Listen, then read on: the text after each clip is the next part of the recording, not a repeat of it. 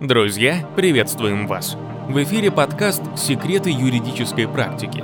И сегодня мы поговорим о нарушениях при проведении выездной налоговой проверки – Всем известно, что в случае проведения выездной проверки у налогоплательщика есть возможность получить ее материалы, а также снимать с них копии и делать выписки. Налоговое законодательство устанавливает довольно жесткие требования к порядку проведения проверок, однако кодекс не содержит прямых указаний на порядок ознакомления налогоплательщика со всеми материалами проверки, чем зачастую пользуются налоговые органы. Расскажу об одном деле. По итогам выездной проверки налоговый орган вручил представителю общества экземпляр акта проверки с приложениями на 200 листах. Согласно описи к акту прилагались протоколы допрос, поручения об истребовании документов и сопроводительные письма инспекции в адрес контрагентов. Ответы на требования части контрагентов, протоколы расчета пени, расчет штрафа по НДФЛ, расчет суммы задолженности, одним словом много чего. Но по факту представителю компании был вручен только протокол допроса свидетеля, полученный в ходе дополнительной проверки. Никакие иные документы с актом проверки не были предоставлены. На просьбу предоставить материалы налоговая ответила бездействием и отказом в предоставлении возможности ознакомления с материалами проверки. Такое поведение послужило основанием для обращения налогоплательщика в суд.